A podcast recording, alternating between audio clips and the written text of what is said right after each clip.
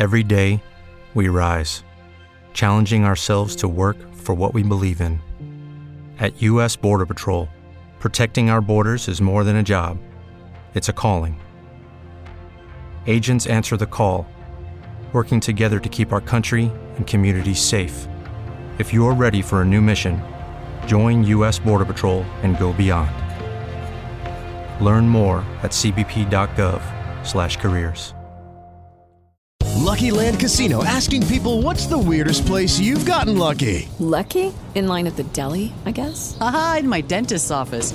More than once, actually. Do I have to say? Yes, you do. In the car before my kids' PTA meeting. Really? Yes. Excuse me, what's the weirdest place you've gotten lucky? I never win and tell. Well, there you have it. You can get lucky anywhere playing at LuckyLandSlots.com. Play for free right now. Are you feeling lucky? No purchase necessary. Void where prohibited by law. 18 plus. Terms and conditions apply. See website for details.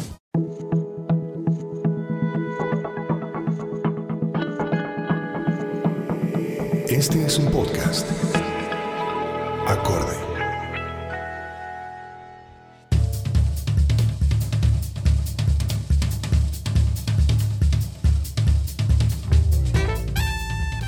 Hola a todos, soy Sandra Borda y estoy muy feliz de regresar con una nueva temporada de Buceando en el Naufragio.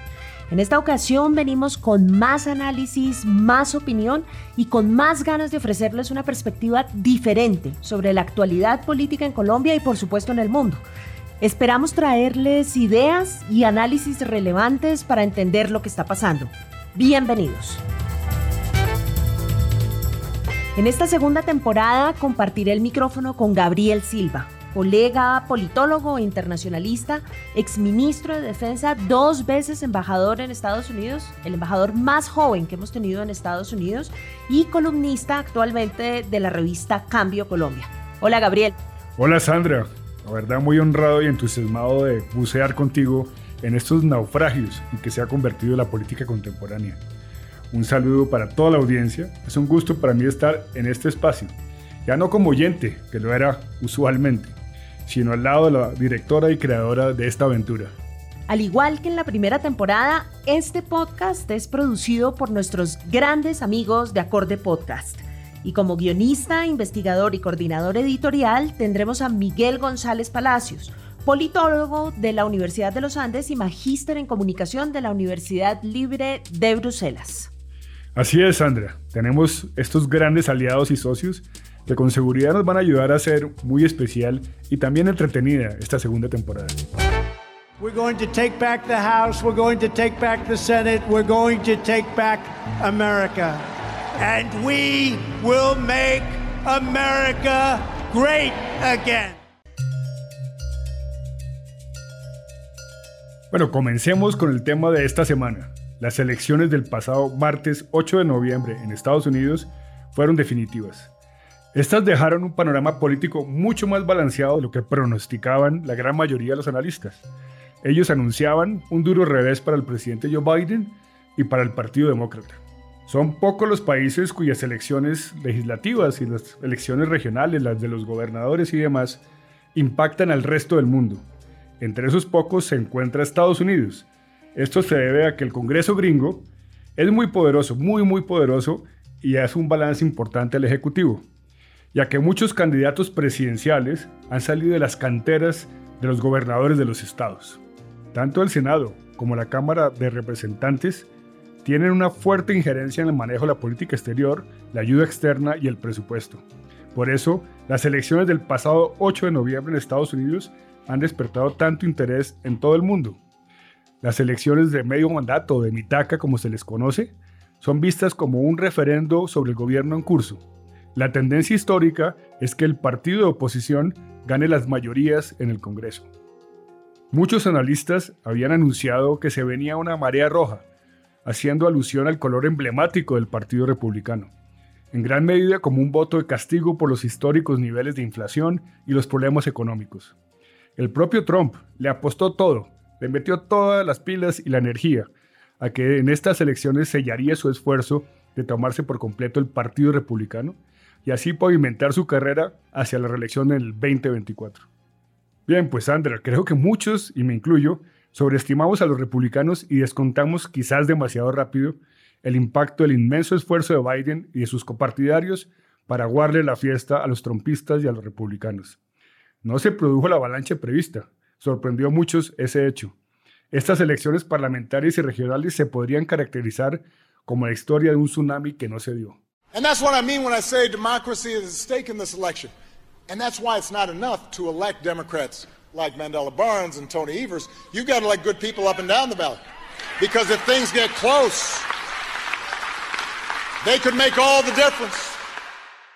Sí, la verdad es que es fascinante ver cómo tantos analistas e incluso gente que adelantó encuestas en Estados Unidos no se dio cuenta de cómo se estaba cocinando una reacción no solamente de parte de los votantes demócratas, sino también de los independientes.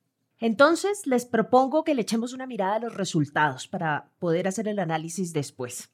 De acuerdo con el conteo de votos que tenemos registrado hasta este momento en el que estamos grabando, que es 9 de noviembre, faltando un cuarto para las 6 de la tarde, de los 435 asientos de la Cámara de Representantes, los republicanos tienen asegurados 206, con lo cual probablemente alcanzarán una mayoría, aunque con un margen bien pequeño. En el Senado estaban en disputa 34 de los 100 escaños y de estos los republicanos ya tienen asegurados 20, con lo cual quedaron con 49 senadores en total a dos escaños de lograr la mayoría. Sin embargo, los resultados finales del Senado no se sabrán hasta dentro de unos días o probablemente semanas, pues en el estado de Georgia, si ninguno de los tres competidores alcanza una votación del 50%, habrá segunda vuelta y este será el escaño decisivo. Vale la pena explicarle a nuestros oyentes que esto está dado por la legislación estatal. Por eso hay votos cercanos en otros estados que no tienen que llevar a cabo runoff. Bueno, ¿qué significan estos resultados para el Partido Demócrata justo a la mitad del periodo presidencial de Joe Biden? Esencialmente, un margen de maniobra más estrecho al que ha tenido en estos últimos dos años, cuando controlaba ambas cámaras del Congreso. Esto quiere decir una capacidad reducida inferior para actuar en temas fundamentales, para tomar la iniciativa, por ejemplo, para enfrentar la inflación, promover la recuperación económica y también perderá margen en el manejo de la política exterior. En el caso de que los republicanos terminen alcanzando la mayoría en el Senado, Biden tendrá un Congreso prácticamente bloqueado. Ya ha ocurrido en el pasado y ha significado que la política americana queda entrabada y se verá obligado a recurrir a órdenes ejecutivas, es decir, instrucciones que emanan de la Casa Blanca, para tratar de sacar adelante algunas de sus promesas de campaña, pero también deberá abandonar otras, como la de convertir en ley el derecho al aborto, luego de que la Corte Suprema reversara la decisión sobre Roe versus Wade que la protegía. No hay que olvidar que muchos de los votantes que hicieron que la marea roja no se diera tenían una motivación principal, luchar contra esa decisión de la Corte Suprema. Es decir, el frustrar a estos electores tendrá consecuencias para el Partido Demócrata. Aunque históricamente los niveles de participación en estas elecciones son mucho menores que los de las elecciones presidenciales, los resultados del martes pasado sí dejan claro que los demócratas no la tendrán nada fácil para mantener la presidencia en 2024. Bueno, Fíjese, Gabriel, que de todas formas hay otra cosa bien interesante en todo este proceso y es ver quiénes son los republicanos que ganaron y cómo queda parado Trump dentro de su partido. Esto era una cosa que todo el mundo estaba esperando ver. Trump se involucró activamente en la campaña, especialmente para apoyar a los candidatos que han apoyado sus alegatos de fraude en la elección del 2020 y por mucho tiempo hubo la sensación de que si no había un apoyo explícito de Trump en la candidatura, era una candidatura perdida. Entre estos candidatos está Harriet Hageman, quien derrotó en las primarias republicanas de Wyoming a la representante Liz Cheney, crítica de Trump, que estaba a la cabeza de la investigación bipartidista sobre la toma del Capitolio el 6 de enero del 2021. Hageman derrotó por más del doble a Liz Cheney y resultó elegida con una diferencia de más de 45 puntos sobre su contrincante demócrata. Con Hageman en el Congreso, Trump manda un claro mensaje de retaliación contra los republicanos que apoyaron la investigación. Wyoming has made clear that we are done being governed by the Washington, D.C. uniparty. Those Democrats and Republicans who don't really care which party is in power just as long as they are. Trump también se la jugó por Marjorie Taylor Greene, una de sus más fieles defensoras, conocida por promover teorías conspiracionistas, como todos sus defensores, que fue reelegida como representante por Georgia. Sí, Sandra, pero más allá de algunos casos específicos, Trump está lejos de salir como vencedor en estas elecciones. La verdad, yo me atrevería a decir que Trump fue derrotado, hasta el punto que ya hay voces republicanas muy poderosas de financiadores y de líderes políticos que cuestionan que sea un candidato viable para las próximas elecciones presidenciales. Miremos, por ejemplo, los resultados de los 36 de los 50 estados que eligieron gobernadores. De estos, los republicanos ya tienen asegurados 16, con lo cual controlarán en total 24 estados y podrían alcanzar por lo menos otros dos más. Entre estas figuras muy cercanas a Trump como Sarah Huckabee Sanders, su secretaria de prensa en la Casa Blanca, elegida en Arkansas, o Kay Ivey, reelegida en Arizona. Son ejemplos adicionales. A pesar de estas victorias, los resultados muestran el fortalecimiento del sector de los republicanos que no quiere a Trump, que no respalda a Trump, cuya figura más visible es Ron DeSantis, reelegido como gobernador de la Florida con una mayoría muy significativa.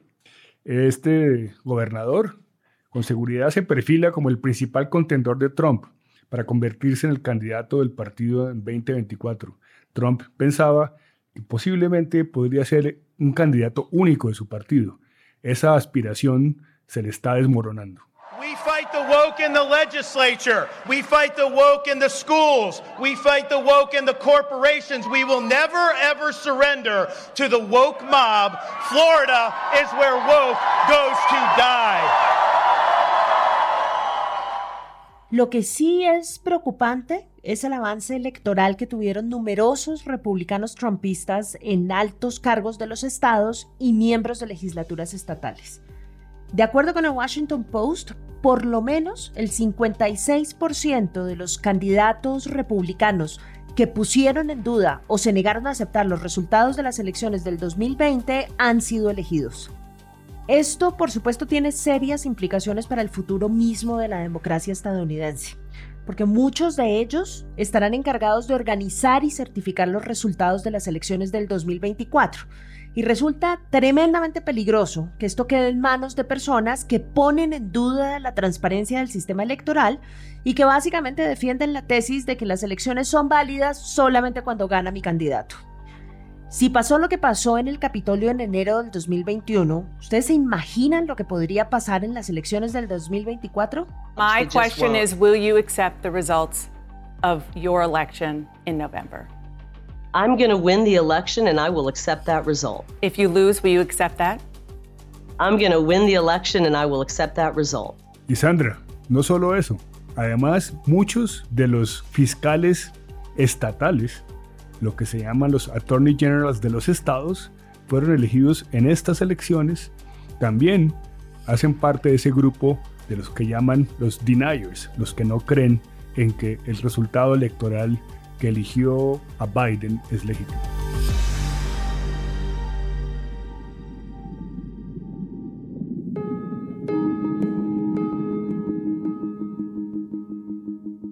Bueno, Gabriel, pero a ver, desbaratemos este rompecabezas porque aquí hay que echarle cabeza a muchas cosas. La primera de ellas es la pregunta que nos estábamos planteando al inicio del podcast, que es básicamente, ¿qué carajos fue lo que pasó? Todo el mundo estaba convencido, incluyendo aquellos que estaban haciendo las encuestas, de que el golpe para los demócratas iba a ser brutal. Ciertamente yo creo que a estas alturas uno no puede decir que los demócratas salieron divinamente bien librados, pero el resultado no fue tan catastrófico como se lo estaba imaginando la gente. ¿Qué pudo haber pasado acá? Bueno, la situación que se está dando, que es, como decíamos al principio, Sandra, un poco paradójica, inusual y contra las expectativas, como tú dices, de todos los analistas, pues refleja quizás varias fuerzas que se combinaron. Primero, un Biden que puso a la democracia como el tema principal. Él dijo, la democracia está en juego. Y puso a muchos independientes, sobre todo, a pensar si realmente en estas elecciones lo que se estaba jugando es la esencia de la democracia americana. Eso probablemente motivó a muchos independientes a dejar de lado su apatía usual en estas elecciones y participar porque veían que existía un tema fundamental. A ver, usted le está poniendo como el peso de toda la explicación a las virtudes de Joe Biden y yo voy a hacer un argumento que no necesariamente se contradice con ese, probablemente lo complementa, pero yo creo que la gente está más bien es castigando a Trump, porque la sensación que tengo es uno, que lo del Capitolio salió costoso y que Biden también lo está cobrando, ¿cierto? o sea, Biden está diciendo, mucho ojo porque esta gente no juega las reglas del juego democrático y tenemos pruebas fehacientes de que así es. Y creo que la otra parte de la responsabilidad también le cabe a los republicanos. El hecho de haberse metido en el lío este enorme del fallo de la Corte Suprema de Roe versus Wade, yo creo que lo deja clarísimo. Los republicanos, después de que sale el fallo y empiezan a salir las encuestas demostrando que la gente no está de acuerdo mayoritariamente con el fallo, los republicanos dejaron de hablar del tema de aborto. Después de llevar décadas insistiendo con el tema del aborto, dejaron automáticamente de hablar del tema y eso no sirvió para que la gente se le olvidara que esa decisión finalmente iba en contra de sus propias, por lo menos de las preferencias políticas de la mayoría. estamos de acuerdo, creo que no son contradictorios las dos, los dos argumentos. Yo creo y comparto totalmente que la decisión de la Corte Suprema contra el aborto y para impedir la utilización del aborto por parte de las mujeres de manera libre eso tuvo un impacto muy grande y fue una de las banderas más fuertes que movió Biden. Yo sí le atribuyo a Biden un liderazgo en escoger los temas que tuvieron impacto sobre los independientes y creo que ese fue uno de los más poderosos. También, sin duda, tienes razón cuando dices lo del el castigo a Trump. Esta mañana CNN mostraba una, una encuesta donde le preguntaban a los ciudadanos americanos, a su totalidad, y solo el 38% veían favorablemente a Trump. Mm. Es decir, incluso muchos republicanos mm. vieron eh, de una manera adversa a Trump y por eso quizás fueron tan contundentes en elegir candidatos, sobre todo en las gobernaciones y en algunas senaturías, candidatos que no eran los amigos de Trump. Antes de que transitemos al tema de la economía que me parece fundamental, simplemente quisiera decir que todavía hay una gran un gran signo de interrogación alrededor de si, si ese voto de castigo a Trump realmente se va a convertir en realidad. Porque lo que puede pasar ahí, esta mañana había un análisis del corresponsal de elecciones del New York Times, es que a pesar de que la gente votó mayoritariamente por los republicanos que no son trumpistas, no tenemos la certeza de que esos republicanos se vayan a comportar realmente como republicanos no trumpistas en el Congreso porque todavía tienen muchos incentivos. Este analista decía, por ejemplo, esta gente que sale todos los días en los noticieros, en Fox y en todos los medios de comunicación republicanos, son todos los trompistas. Los republicanos mainstream, los republicanos tradicionales han perdido mucho acceso a los medios de comunicación. Entonces, por ahí, y no quieren dar la pelea que todo el mundo está buscando que den en el Congreso. Es muy posible que cuando lleguen al Congreso la dinámica de la opinión pública y sobre todo de los opinion makers, de los analistas o de los cuasi analistas, porque realmente no, son más bien propagandistas, los forcen a tomar posiciones más radicales de las que quisieran y más radicales de las cuales eh, se esperaba que consideraran el momento de votar. Entonces es posible que eso ocurra. Muy bien, hablemos entonces del tema económico que tiene varias aristas como, como lo discutimos anteriormente. Una de ellas tiene que ver con la inflación, ¿no? ¿Cuál es, es, una pregunta de doble causalidad, porque es primero, ¿cuál es el efecto que tiene la inflación sobre el resultado electoral?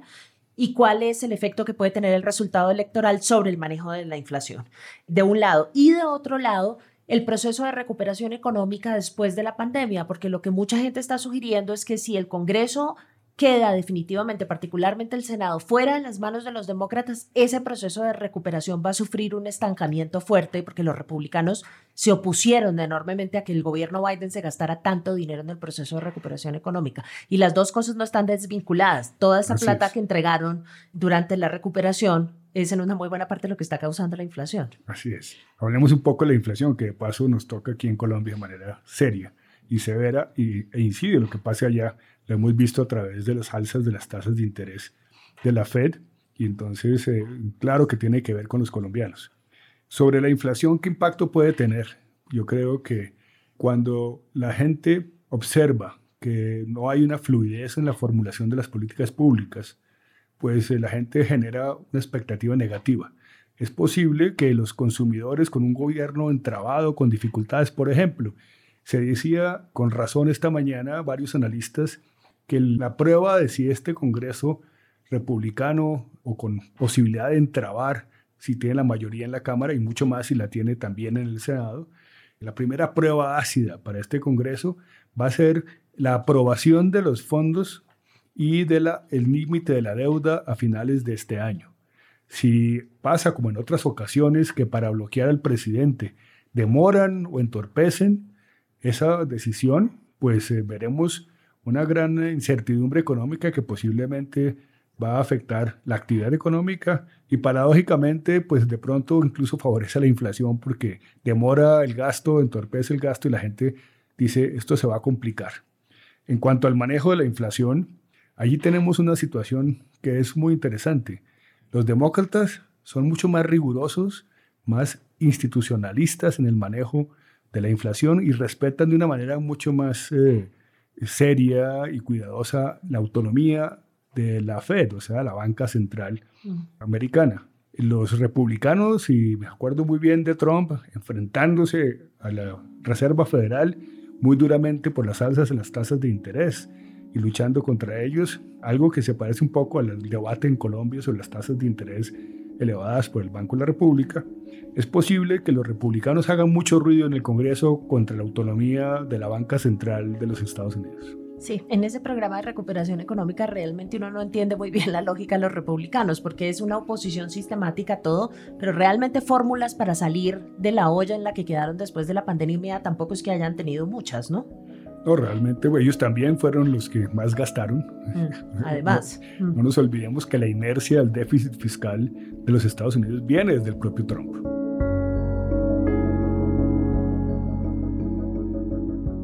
Bueno, Sandra, creo que después de mirar el tema de la inflación, que fue una de las grandes preocupaciones de los republicanos y uno de sus caballitos de batalla más poderosos, pasemos a mirar las prioridades que demostraron los demócratas a lo largo de la campaña, que fueron más centradas en temas que tienen que ver con las libertades civiles, las libertades de los ciudadanos, sus derechos individuales y muchos otros temas que tienen que ver con la intimidad y la autonomía de las personas. ¿Cómo ves eso? Yo creo que pasa una cosa interesantísima, porque ciertamente, y al contrario de lo que muchos dijeron, el fallo de la Corte sobre el aborto sí jugó un papel fundamental a la hora de convocar a los demócratas a las urnas. Y digamos, el, el discurso de los derechos sigue siendo una de las grandes ventajas comparativas del Partido Demócrata. Ahora, ¿dónde creo yo que hay un problema que, que, hace parte además de las discusiones eternas al interior del partido?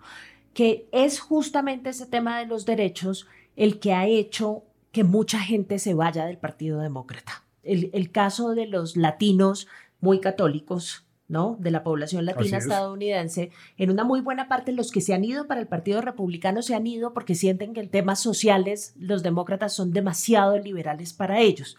Entonces, la impresión que tengo es que es una espada de doble filo, políticamente hablando, y adicionalmente creo que mete a los demócratas en un problema tenaz, y es que mientras los republicanos tienen como arma de fuego el discurso económico, y en el discurso económico tienen mucha más flexibilidad para moverse, entonces hay unos que defienden el papel del Estado a veces, otros que se retrotraen, tienen más, más espacio de maniobra discursiva.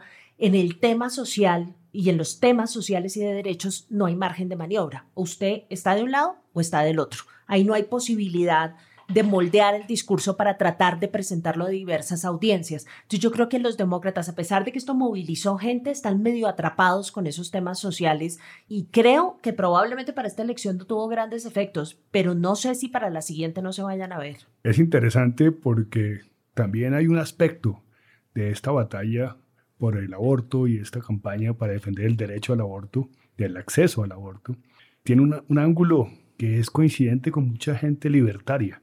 Mm. Es que, ¿cómo así que una Corte Suprema se mete con la vida privada de las personas? Igual que el de las drogas, acuérdese, los libertarios defienden la no intrusión del Estado en la política de e, drogas. Y eso, es, y eso es una ala particular del mm. pensamiento conservador en los Estados Unidos.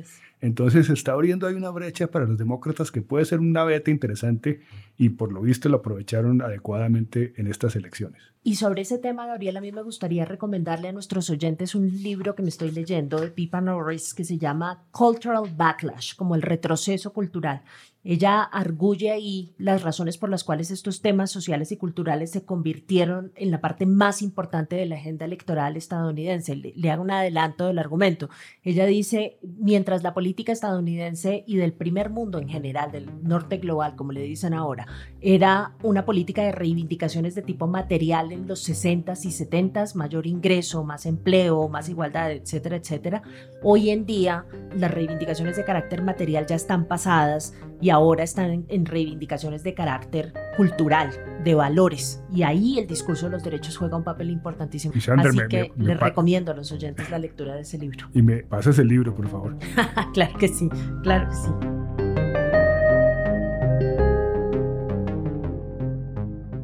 Y el otro tema, que es un tema bien interesante porque normalmente la gente piensa en cambios de política exterior cuando hay cambios de presidente, pero no cuando hay elecciones al Congreso, pero en Estados Unidos la cosa es a otro precio, es justamente el tema del papel internacional de Estados Unidos. ¿Qué efecto, Gabriel, tiene el resultado electoral para lo que pueda hacer o dejar de hacer Estados Unidos en el mundo?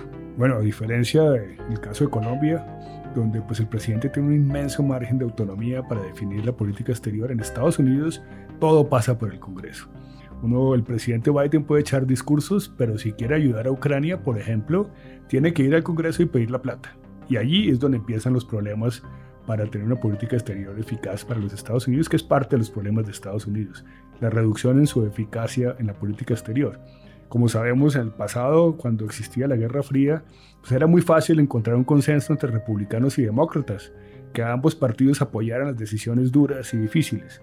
Ahora estamos con una división muy grande en cuanto a política exterior, pues se ejemplifica de una manera muy poderosa y más un poco dramática cuando el presidente Trump elogia a título personal y públicamente al personaje quizás más complejo y más autoritario y más difícil que tiene el mundo hoy, que es Putin, presidente de Rusia.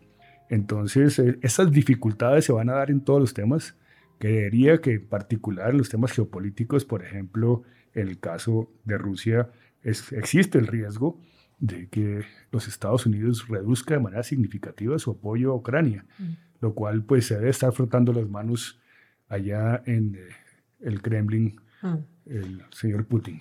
Es una cosa un poco rara eso porque, claro, yo creo que parte del voto castigo es también un voto castigo por esa cercanía de Trump con Putin en un escenario de guerra como el que, eh, eh, como el que está viviendo el mundo en este instante, pero simultáneamente yo creo que también Biden tiene un problema grueso. Estaba oyendo el otro día un reporte que contaba una conversación telefónica reciente entre Joe Biden y Zelensky y decía que a Biden se le había saltado un poco el bloque en la conversación. Y creo que esa saltada de bloque tiene que ver con el hecho de que la ayuda que está enviando Estados Unidos, que es una ayuda usted sabe, sustancialísima, básicamente no está acercándonos al final del conflicto armado. Puede que esté produciendo una suerte de empate de carácter militar, lo que en sí mismo ya es una victoria para Estados Unidos, pues en, en una guerra en la que particularmente se creía que Rusia la iba a ganar en dos minutos, pero ahora estamos en un escenario en el que ya hay muchos líderes en Estados Unidos diciendo, bueno, ya, ya logramos el empate militar, ahora tenemos que empezar a buscar una salida negociada a esta cosa antes de que se convierta en una guerra eterna. Entonces, es un tema espinoso para los dos partidos. Pues Sandra, también buscando en qué temas pueden existir coincidencias, y es importante que América Latina y Colombia tomen atenta nota, es el tema de China. Mm. No nos olvidemos que mucha gente pensó que la llegada de Biden a la Casa Blanca significaba una, una, actitud más positiva, más relajada, más flexible frente a China después de las duras sanciones contra eh, China y, y, la acusación de que eran los responsables del COVID por parte de Trump. Todo eso que fue muy feroz contra China por parte de Trump no se modificó. Mm. Se modificó el, el tono y la actitud diplomática, pero la sustancia no. Mm. Es decir, vamos a esperar con mucha seguridad una, una convergencia entre republicanos y demócratas en el tema de China. Es decir, tendremos que tener en cuenta, y es importante, como lo decía, señalarlo para el caso de Colombia y otros países de América Latina, que va a haber una sensibilidad muy alta, muy, muy alta a las relaciones entre América Latina y China. Ya estuvo aquí una delegación bipartidista que le dijo al presidente Petro, ojo con China, eso se va a hacer cada vez más fuerte, más firme y quizás genere algunas fricciones.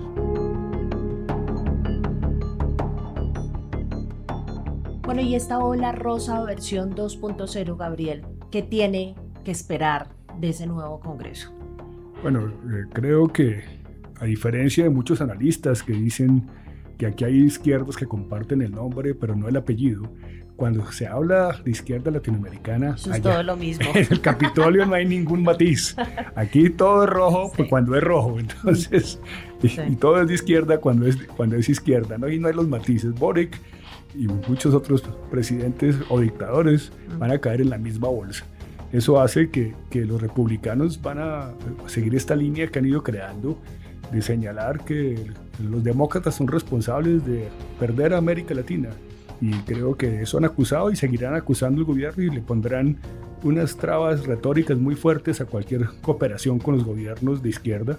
Y hay que prepararse para eso.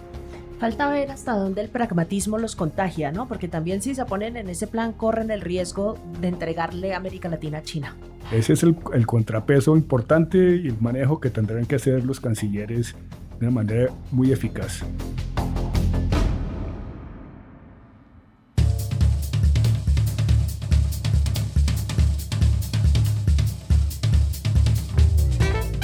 Hasta aquí este episodio de Buceando en el Naufragio. Queremos darles las gracias por escucharnos e invitarlos a compartir este episodio y por supuesto a seguirnos en nuestras redes sociales en Twitter, arroba buceando podcast, arroba Sandra Borda y arroba Gabriel Silva Luj con J al final. También pueden escribirnos a buceando en el naufragio arroba gmail.com. Estamos muy atentos a sus mensajes, ya saben que estamos pendientes de ellos porque esa es la única forma de que el proyecto funcione y mejore que sea cada día más interesante. Agradecemos a todos ustedes sus aportes y por supuesto están invitadísimos para que se pasen por las redes de arroba acorde media para conocer sus podcasts. Este es un podcast producido por Acorde y Miguel González, quien también es el libretista de este podcast. Gabriel Silva y yo somos investigadores y directores. Yo soy Sandra Borda, gracias por acompañarnos y hasta el próximo episodio de Buceando en el Naufragio. With lucky landslots, you can get lucky just about anywhere. Dearly beloved, we are gathered here today to. Has anyone seen the bride and groom? Sorry, sorry, we're here. We were getting lucky in the limo and we lost track of time. No, Lucky Land Casino, with cash prizes that add up quicker than a guest registry. In that case, I pronounce you lucky. Play for free at LuckyLandSlots.com. Daily bonuses are waiting. No purchase necessary. Void where prohibited by law. 18 plus. Terms and conditions apply. See website for details.